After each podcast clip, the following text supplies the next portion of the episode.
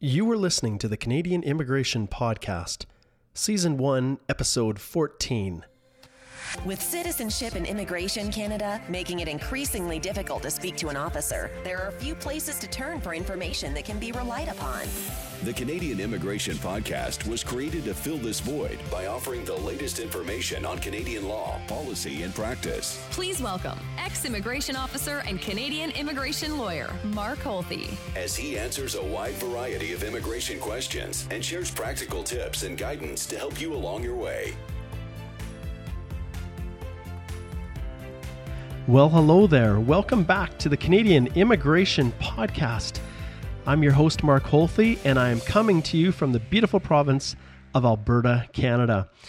This episode of the Canadian Immigration Podcast is one I have been looking forward to for some time. I had the privilege of interviewing a good friend and colleague, BJ Caruso, who is really one of the more well respected immigration lawyers in the entire country. Uh, she, I'll get into uh, a little bit of her introductions once I um, get started with the, the recording that I made of our conversation. Um, I could probably spend hours going through all of her accolades, but she is awesome. And she was so kind and gracious to come on this this uh, humble little podcast and and kind of kick things off for me. And it's going to be pretty hard to top uh, BJ as a, as a guest, but uh, we had a, an opportunity to talk a little bit about the um, Canadian Border Services Agency and some changes that have occurred recently that are probably going to catch a few foreign nationals off guard as they're trying to enter the country. But I don't want to uh, give it all away before we get to the interview. So uh, that will be coming to you here in just a little bit. Um, I wanted to let all of the listeners know how much I appreciate the fact that they listen to these podcasts. And initially, when I started, I it was more of a, a, public service, I guess, if you could if you if you could say that, um, trying to provide some information that people can rely on related to Canadian immigration law practice, and uh, most importantly, policy, which seems to be changing. Uh, as uh, as as the changing of guard occurs from one minister to another minister, from one political party to another, immigration seems to be the one portfolio that goes through more changes than anything else, without without a doubt. But I appreciate um, all of you listeners who are listening. And I went back and checked the analytics for this podcast and was quite shocked to see that I had over a thousand downloads this past month. And um, what does that do to someone when they check their stats and realize people are actually listening? Well, the reality is, I need to up my game. And so, having uh, BJ on this uh, podcast as one of my guests is just one of the ways that I'm going to try to make this something that's actually of value to people. I'm going to focus on bringing in some of the top immigration uh, lawyers and practitioners across the country to share insight um, on all of the various immigration pract- uh, all of the various immigration categories and and um, immigration streams that that people are accessing when they're trying to come to Canada for uh, for permanent and, and temporary purposes. But my goal is to provide you all with something of value. And so, if you have any ideas as to other guests that you might like to see on the podcast, do not hesitate to drop me a line, let me know, and and we'll see what happens. But uh, this podcast is is going to be awesome. And uh, without further ado, I am going to jump right in to my um, my interview with BJ Caruso. Here it is. I am here with my good friend and colleague, Barbara Jo Caruso. Barbara Jo is a founding partner of corporate immigration law firm located in the heart of the financial district in Toronto, Ontario. Uh, BJ is a co author of the Annotated Immigration and Refugee Protection Act published by Carswell. The annotated IRPA, and I can attest to this, is a leading immigration textbook in Canada and used by everybody. So the federal court judges, Canadian immigration officials, really at all levels, the CBSA officers on the border, the immigration officers, appeal board members, refugee board members, lawyers, and law students alike. And um, I know when I was, uh, my first copy was given to me when I was uh, working with the hearings officers downtown Calgary as their pro bono student, or slave as they referred to me as, uh, while I was attending law school. And so Yes, this is the the source of information for for immigration. Uh, BJ is also certified by the Law Society of Upper Canada as a specialist in immigration law, and this is something I can attest to. She is one of the most respected business immigration lawyers in the country, and I'm pretty sure you could poll just about anyone who was anyone within the immigration world, and they would they would echo that sentiment. Um, but even more than this, BJ is a tireless advocate for her clients and for our profession generally you know, I think about the hours that she volunteers to, you know, to be a part of uh, everything that we're trying to do with the Canadian Bar Association and and BJ. I think now you're serving as the treasurer on the executive committee, I believe. Yep, that's the role this year. So it's a five-year commitment, but um, I'm enjoying it immensely. Uh, you know, working with uh, other senior practitioners across Canada, and and then meeting with the government a couple times a year to uh, to try to uh, you know address concerns that are common to, to everyone. So uh, very rewarding to be able to give back to the um, the bar in general. You bet. And you know i think of even the mentoring that you do with young aspiring immigration lawyers across the country me included. And uh, i can think of how many times i uh, reached out to you when i was kind of lost and wasn't sure what to do with a, a difficult situation. And and you know you were always there to respond and uh, and that's one thing that I've admired about you.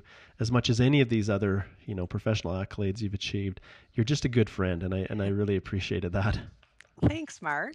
So now I am blushing, even though you can't tell and it's a podcast. But um, I do truly believe that um, you know it's important to to share information. There's a lot of information out there. Some of it's not not accurate, and um, um, I think it's dangerous as a practitioner to to sort of practice in isolation. So you do have to build a network of colleagues and um, uh, friends that you can uh, collaborate on. So this is a great opportunity for me today to do this with uh, yourself and whoever else uh, decides to tune in. Wonderful, thanks so much. So I guess maybe one place we can start. Uh, it's always good to get to know people a little bit more how in the world did you get into immigration in the first place? Uh, good question. Um, eh, well, I, I went to law school really to be a litigator, to go to court and advocate. I thought I'd do a lot of criminal law, and I picked a I picked a law firm that had a diverse um, litigation practice where they did environmental, they did some white collar crime, um, and family law, employment law, civil litigation, and commercial banking litigation. And um, they also had this little immigration group, and that was one of the reasons that I had picked that uh, firm but um, I didn't really set out to sort of do immigration. Um, um, however, I, I had had a similar experience to you in that I'd been a customs officer um, for four summers at uh, Toronto's Pearson International Airport. So I had been exposed to the area, but it wasn't, you know, something that I, I thought that I would I would uh, I would pursue. But uh, working in a firm where um, there was this practice area, it, exposed to me again, and uh, I developed a, a, split practice of general civil litigation and uh, and the immigration, and then slowly it just evolved into being all immigration, and um, I really like it because it's typically all about people and and not necessarily about people fighting over money. Yeah, that's exactly right. I know when I was trying to make decisions in terms of which direction I was going to go, um, I had a little bit of intro- introduction to some of the immigration lawyers who were sending packages down to the border when I was working there, and I thought, well, hey, that's a good area to practice in. And then once I started practicing, I realized that the uh, securities floor I was working on was just terribly boring and dry, pushing papers. And on the litigation side, there were no winners. Everybody was, you know, it was just so contentious. But immigration, at least in those days, BJ, officers were, you know, were very collegial. You could call people, you could talk to them, and it was a great area to practice in. I don't yeah. know, maybe we're returning to those days, but we've definitely had some dark days of.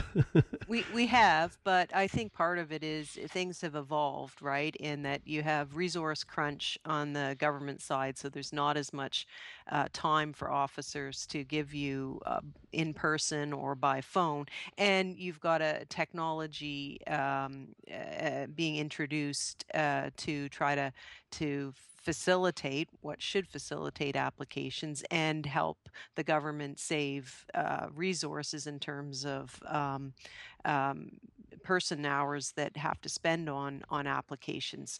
So that the technology i think is sort of interfacing with um, uh, and interfering with what we had in the past uh, uh, felt that we could do in terms of servicing clients and getting results. But at the border, um, there's no denying that it's an in person, face to face situation and and I think it will remain that way although obviously there are trusted traveler programs like Nexus and uh, um, other technology being introduced where there are less uh, opportunity for face to face interviews uh, and uh, examinations by CBSA officers but I don't think it'll ever be completely eliminated.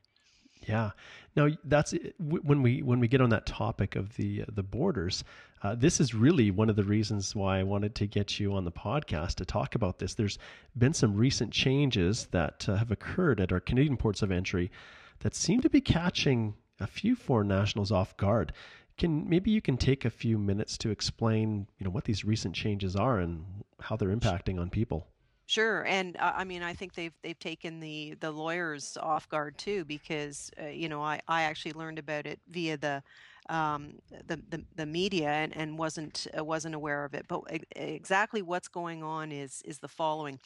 Uh, when you uh, enter Canada, there is a primary inspection line. Um, it's referred to as the PIL.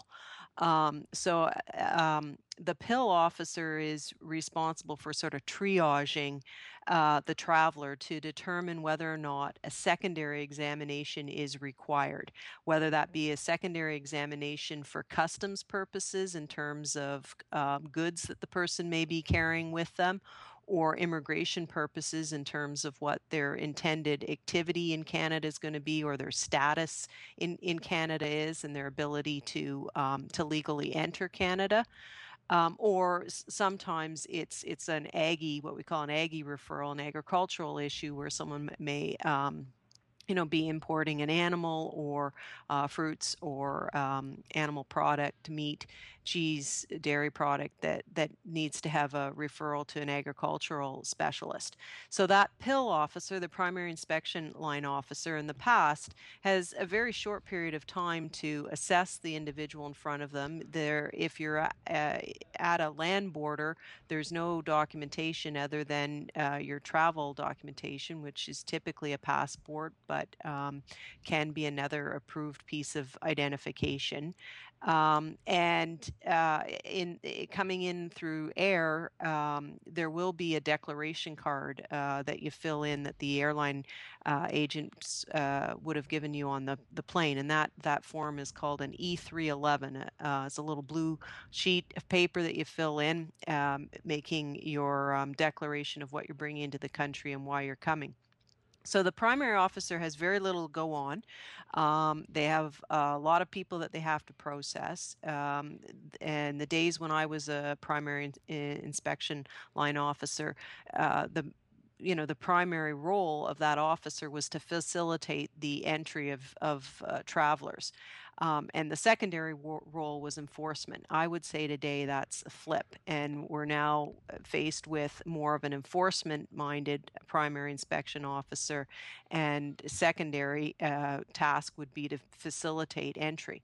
So, um, they they've now introduced it looks like it goes back to to November when this came into play that the primary inspection line officer now has access to a database of information um, that they wouldn't previously have, have ha- had. Um, and this database um, is um, something called the Canadian Police Information Center, CPIC. That's Canadian Police Information Center, CPIC, CPIC. And that will tell the officer when they run the individual's um, passport and name into the system that whether or not that individual has had a prior arrest or um, charge or conviction or even a warrant for their arrest against them. And in the past, the primary inspection line officer did not have access to uh, CPIC, and only the secondary officers would have had access. And it would have been incumbent on the primary officer to actually ask the question Have you ever been arrested, charged, or um, convicted? Um, and and primary inspection officers just don't have time to ask that question to every traveler. So they will, in the past, they will pick and choose who they ask. Now the information is popping up in front of them. And that's, so that's, that's what's different. Yeah, that's interesting because we just got back, uh, at least with our local CBA section here, where one of the border service officers came to visit with us, and he indicated that officers have approximately 20 seconds to make a decision. And so I guess in that 20 second period, they can swipe the passport and get some immediate flags or hits if there's any issues within the uh, the CPIC database. And they also have access to the NCIC database in the U.S. for American travelers.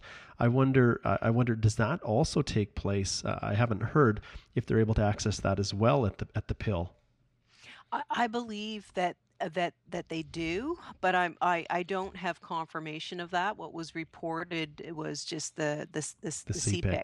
Mm-hmm. Um, but um, um, I suspect that um, that that that is coming as well because um, um, there is an agreement between the Americans and the Canadians to share that information, and certainly that information is available um, if there's a secondary uh, referral.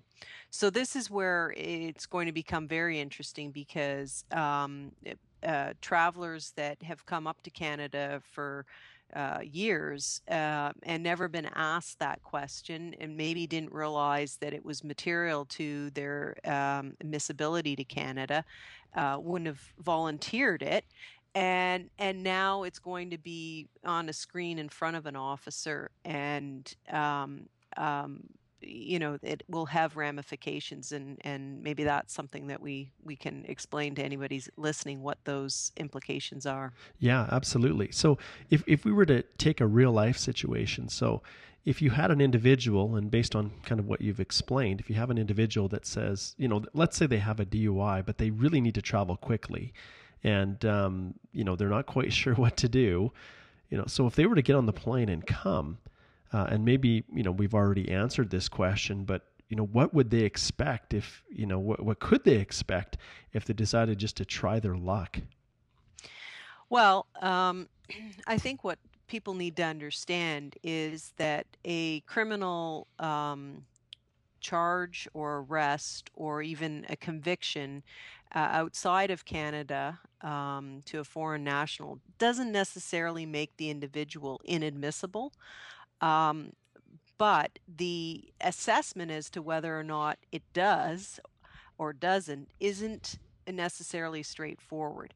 And uh, consequently, um, you know, the officers at the port of entry are going to have to dig a little bit deeper to understand what the outcome of the arrest or charge was, um, when did it all take place? When was the disposition um, uh, finalized? And um, you know what are the circumstances for the individual seeking entry to to to Canada? Yeah, I know. You know, as working on the border, I probably dealt more with these types of inadmissibilities than anything else. But when you think about a busy a busy land crossing or a busy airport, um, officers who who you know have to deal with these issues are you know they're just not trained like they used to be. In other words it seems like this this you know amalgamation of, of the old customs with immigration has has created a lot of officers that you know that that are maybe strong in one or two areas but uh, immigration is often not one of them yeah, and that's interesting because I think I, I heard uh, a CBSA officer speak once at a conference and suggested that there was something like 90 pieces of legislation that they're responsible for. So everything from, um, you know, uh, the customs uh, piece to the immigration to uh, controlled substances um, to uh, um, uh, gun legislation. Um, so there, there's a lot of of legislation that is in play at the border, and um, you know. Th- these officers really can't be expected to be experts in all of them. And you're quite right that years ago when you and I worked at the border, um, there were at least areas of expertise related to immigration, um, and and those what we call legacy officers really uh, are few and far between, and, and many of the border officers, uh, you know, have some some general understanding of immigration, but may not understand all of the um, implications. And doing an assessment as to whether or not someone is inadmissible it, it can be can be um, complex and not necessarily straightforward um, if you take your example though mark eh, you're right that the um, uh, the eh, fact situation of uh, someone who has been uh, charged with a DUI is a common one, and most officers then um, do have some familiarity with it, and they know that that offense um, equates to a Canadian criminal offense, and that's the first test in the in the assessment is whether or not the um, the conviction um, equates to a Canadian offense.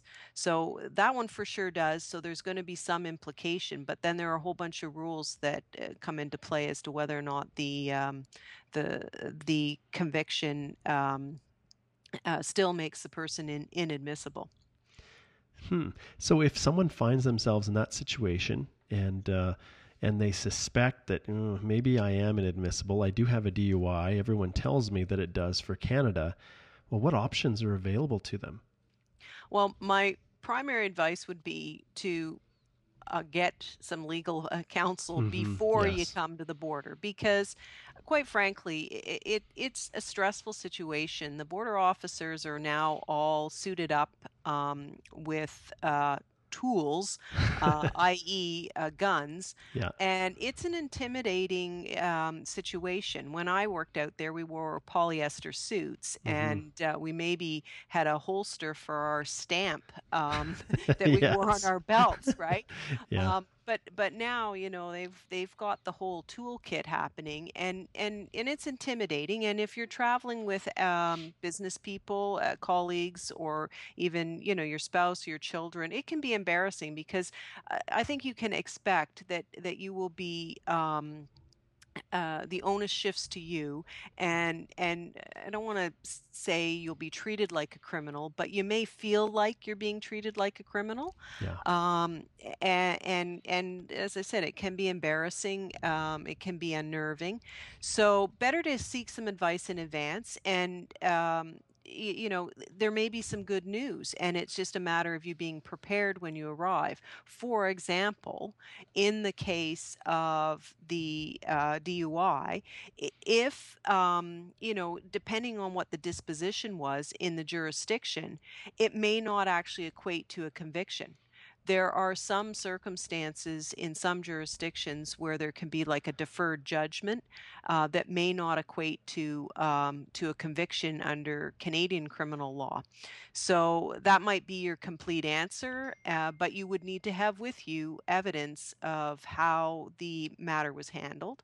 Uh, another uh, example of where there could be some good news uh, and a and a quick resolution is if it's the only um, uh, conviction you've had in the past, and more than 10 years has lapsed since the completion of the last part of the sentence. So, if the sentence included a six month driving uh, suspension, um, the 10 years would start from the day you got your uh, driving license back and and so if 10 years has lapsed and that's the only thing that you've ever had then you would be deemed to be rehabilitated under the uh, immigration refugee protection act.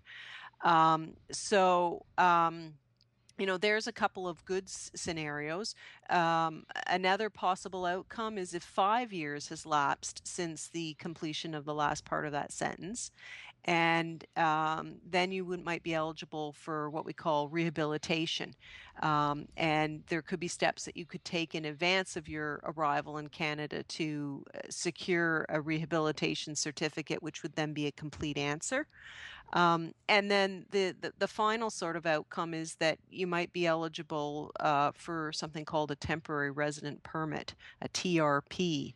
Um, and the TRP is a discretionary document that um, uh, can be issued to overcome uh, inadmissibility uh, at the port of entry in some circumstances. Um, so, um, not necessarily a complete answer, but um, again, if you're prepared uh, you and you've got legal counsel in advance, you you you know you'll have a better sense of of how likely you are to be issued a TRP.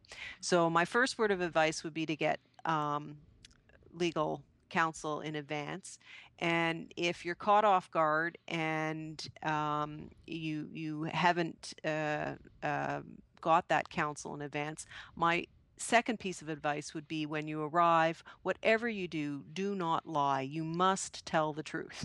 Mm-hmm. And obviously, an individual that is you know forthcoming with that is going to be treated, generally speaking, with you know a, a whole lot better than someone who's evasive.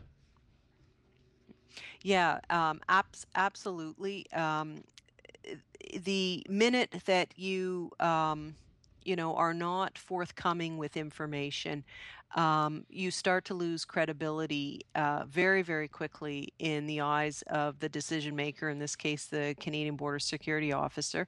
And um, it's hard to recover from that um, and, and, it, um, you know again generalizations but um, you know, th- these officers deal with a lot of people on a regular basis, and um, consequently, you know, they have to filter through very quickly. They have a limited period of time to spend with you, and um, you know, they will sort of jump to some conclusions. Conclusions, uh, yeah, very quickly.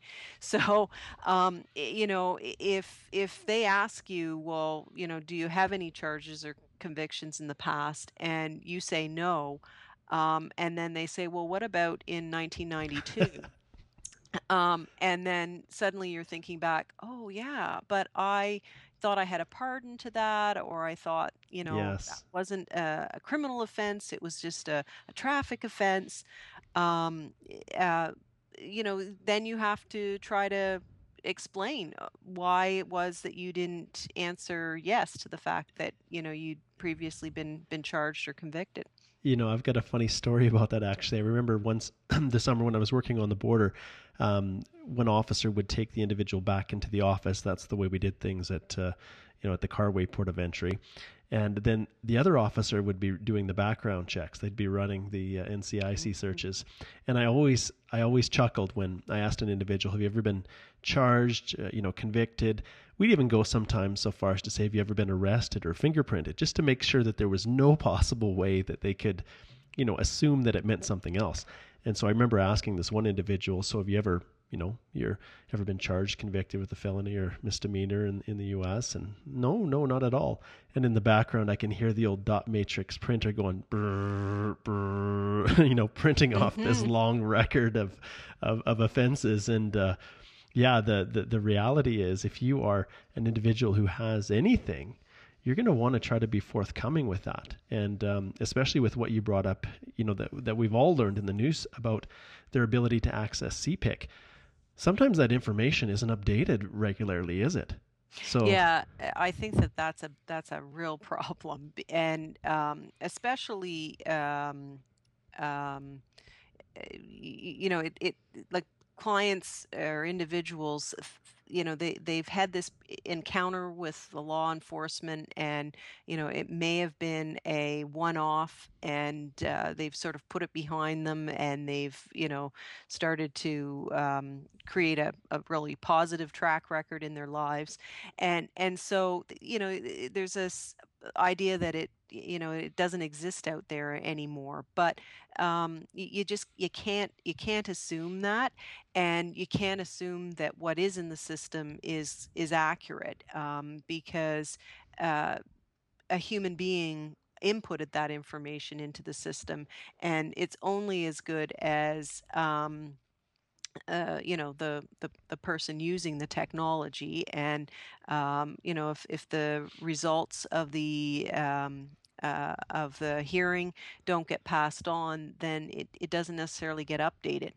Yeah, and normally it's when you're you know there's an acquittal or a finding uh, uh you know of, of not guilty you know sometimes it's those situations that they, they forget to uh, close off the record versus if there's some lengthy sentence imposed. So for those who you know who, who things worked out for they, they need to be just as concerned as as, as those that uh, that it didn't yeah, absolutely. And and again, I, I mean, right now we, we know with certainty that, that the primary inspection officers have the Canadian database, and we know with certainty that the secondary officers will have access to the U.S. Uh, information. So, um, um, you know, I, I think, uh, you know, foreign nationals that um, are living in Canada and may have had issues with the Canadian law enforcement. They're the ones that really need to be um, alert and alive to this. But I don't think our friends south south of the border can. Um, uh, you know, can discount this either. Uh, this ability to share this information has always existed, and um, it's just it's slowly being you know moved more to the frontline officer, um, mm-hmm. and more likely to come in into play. Excellent. Well, thank you so much, uh, BJ. This has been great. Um, I know that it was, uh, at least for those who are seeking to enter Canada eh, for whatever purpose, um, understanding a little bit more some of these new changes and the ramifications are going to help people to be better prepared.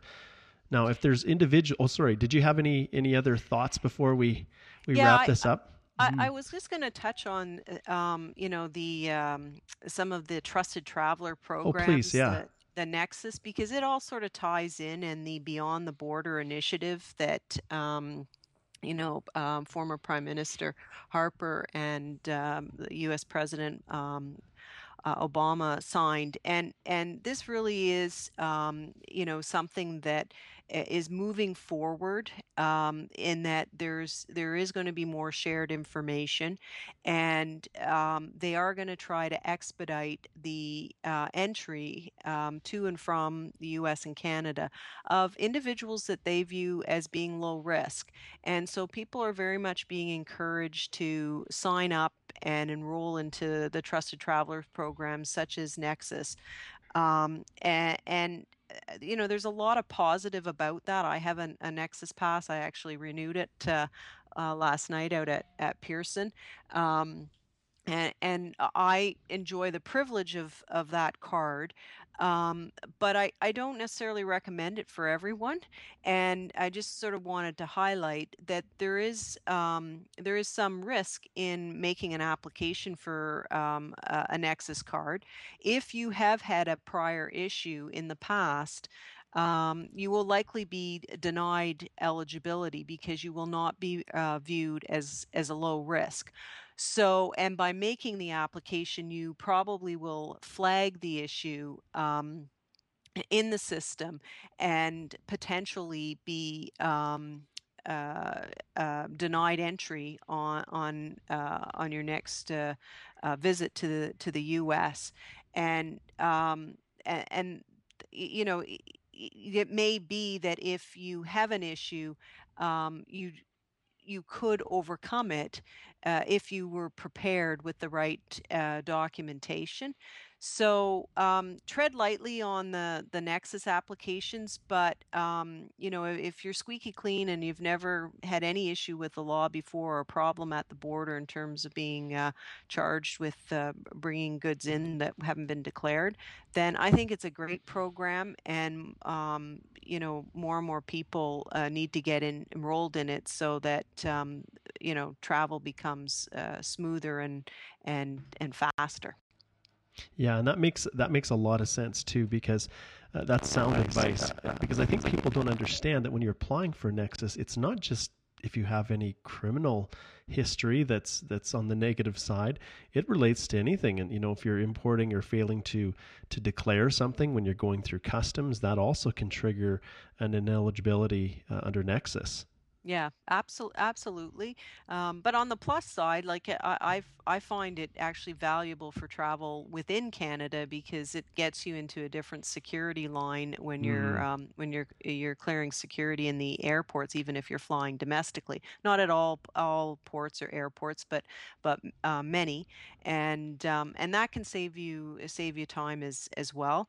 So, um, you know, it's things to think about and to to be aware of. Um, you know, it's it's a huge border between the two countries, and um, uh, you know, you you, you can't uh, pretend that it doesn't exist. We don't know what's going to happen with uh, the elections in the U.S. and uh, walls being built. Um, but uh, I think uh, with certainty there will be more scrutiny and more sharing of information. I think uh, we can we can expect that.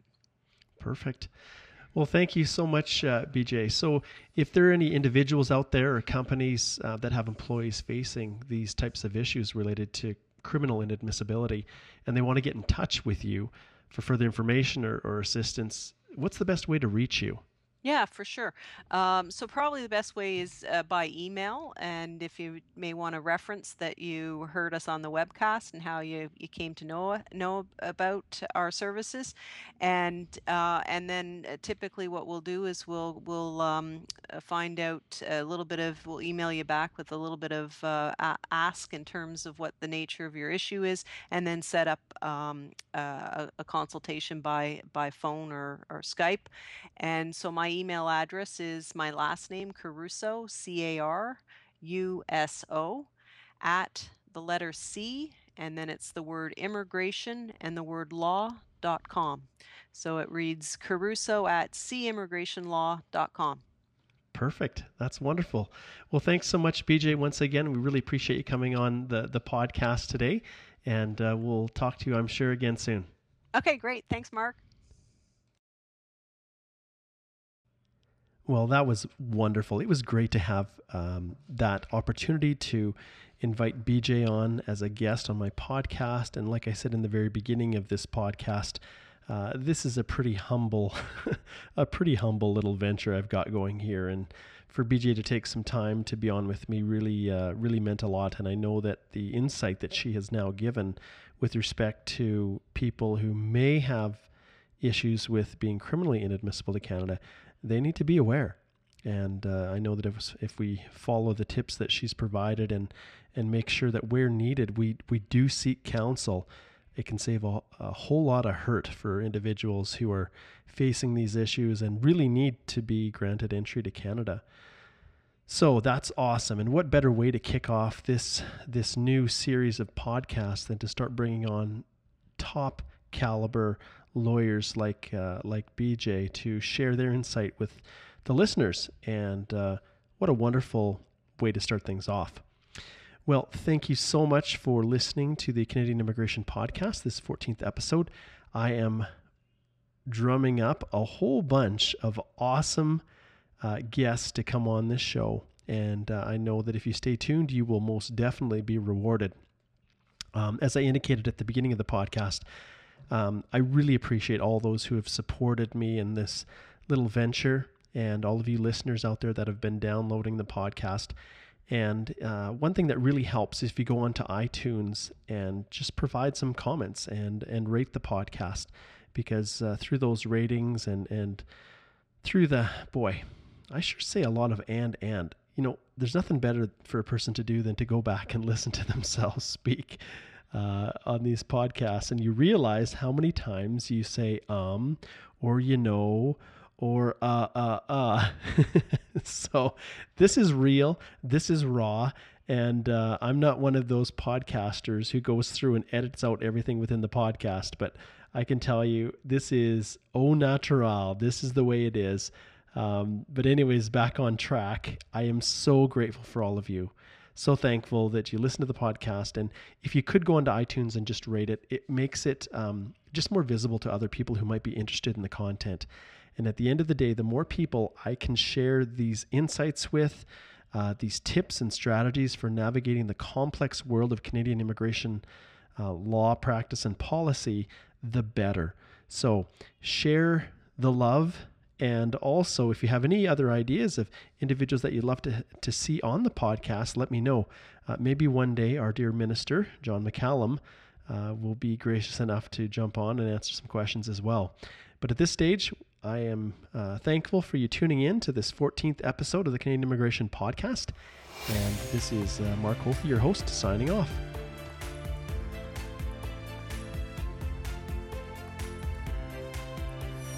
Thank you for listening to the Canadian Immigration Podcast, your trusted source for information on Canadian law, policy, and practice. If you would like to contribute a question for future podcasts or wish to set up a legal consultation with Mark, please visit www.ht-llp.com.